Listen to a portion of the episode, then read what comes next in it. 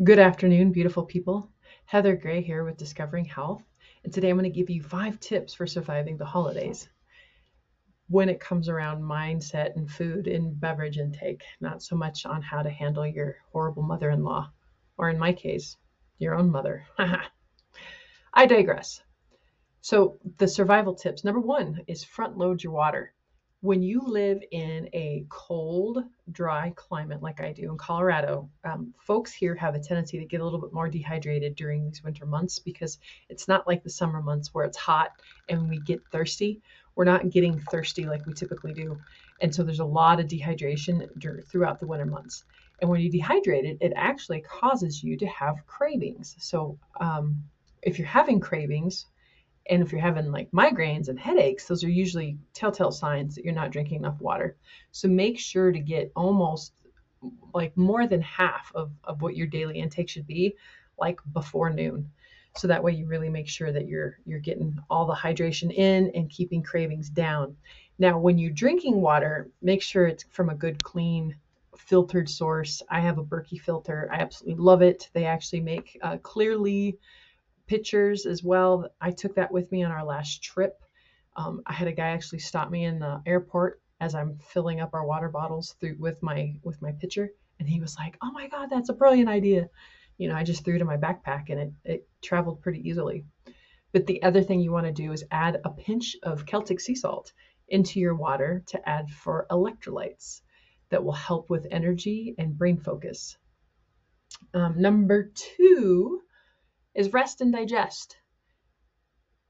You hear about this a lot, but most folks don't realize what that actually means. So you've got fight, flight, rest, and digest. So if you think about it, just even in the words, rest and digest. How many of us are actually resting to the point where we can digest? Wrap your brain around that. I know I don't. I mean, I grew up geez, the way, you know, school, being in school, uh, being a hairstylist, God, hairstylists are notorious for not actually sitting down and taking meals. Like we're usually eating while we're mixing up color or, you know, doing 10 other things besides being actually present with eating. And it causes a lot of digestion issues because our digestion is not just our gut. It starts with our eyes, actually seeing food and sending a signal, you know, to our brain, to our gut that hey food's coming start preparing for digestion. So there's this whole process that needs to happen to actually have good digestion. And most of us are skipping all of those and wondering why we get bloated and gassy and all the other issues that come along with not digesting your food properly. So i suggest a little breathing technique a couple times before you eat each meal. And it's a 557 breath. So it's in for 5 hold for five, and exhale for seven. Do that two or three times before each meal, and that'll help get your body into that rest and digest mode. By the way, that's the only place that we heal as well. So if you're constantly on the go, go, go, and your fight or flight is constantly kicked in and you wonder why you can't heal, slow down. Um, also, make sure that you're chewing your food at least 20 times. That will also help digestion and also get your signal to your belly uh, when you're full sooner than if you're, you know, gulping and slurping your food down really fast. So, uh, tip number three would be to drink more tea.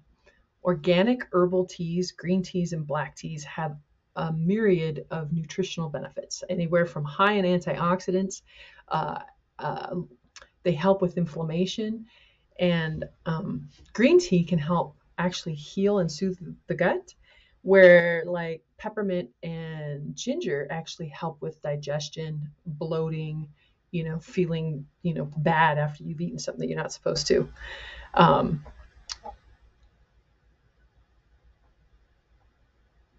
and it can also help you know if you add a little cinnamon cinnamon tea to that as well it will help balance blood sugar.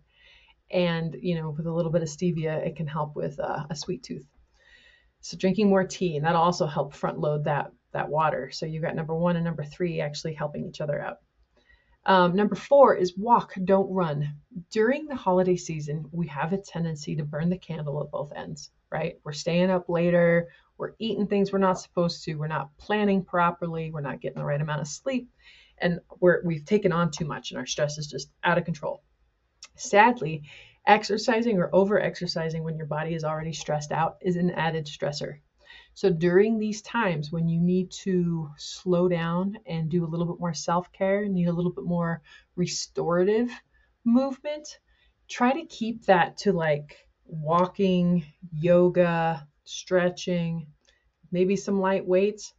But high intensity cardio stuff really, really, really can be tough on the body, tough on your hormones, tough on your cortisol, tough on your adrenals.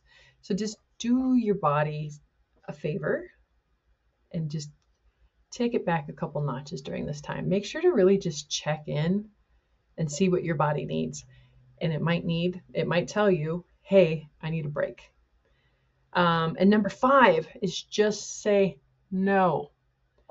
There are so many food pushers out there, and they mean the best. I, I totally get where a lot of food pushers come from. A lot of them, that's like their love language, an act of service. Look what I did for you. And they get super offended and sad when you can't eat their food. Now, if you're anything like me and you've dealt with a lifetime of autoimmune diseases, mostly causing digestive issues, which then inflames my brain and causes cognitive issues, like I'm I have no problem saying no anymore. Like I plan and I make sure to have on hand what I need. Either I bring it ahead of a time or I make sure I can make it while I'm there, you know, something. I set myself up for success. I don't let myself get to the point of starving and then I grab whatever's available because I know from me it could easily um, cost me three to four months of healing. Because if you do have a gluten sensitivity, not just celiac, if you have a gluten sensitivity, if you have a dairy sensitivity and you get one crumb, it causes an inflammatory response in your gut, in your brain for the next three to six months. So, all the wonderful healing that you've done, out the door, not completely back to square one, but it definitely will set you back. So I have no problem saying no anymore. I have no problem asking questions. I have no problem asking what's going to be on the menu, ingredients. And if somebody acts like they're having a tough time with answering my questions, I'll make sure to bring my own and make sure not to take their response personally. Yes, they're going to get disappointed and that's okay. Nobody died from disappointment. Let them be disappointed. At least you can go home and sleep that night knowing that you didn't jack your body and your gut and your brain up. So, no is a complete sentence. No, thank you. So, those are some of the five tips that I have for surviving the holidays. Also, don't forget to, you know, when I'm talking about slowing down, but slow down and be present with the people that you do love, that you that are in your life. Take the time to be grateful for the things that you've learned this year, the experiences that you've had, right? Because it's not all bad.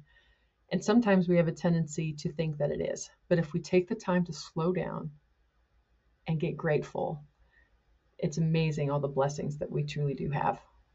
Enjoy your holiday season. Happy Thanksgiving. Merry Christmas. God bless.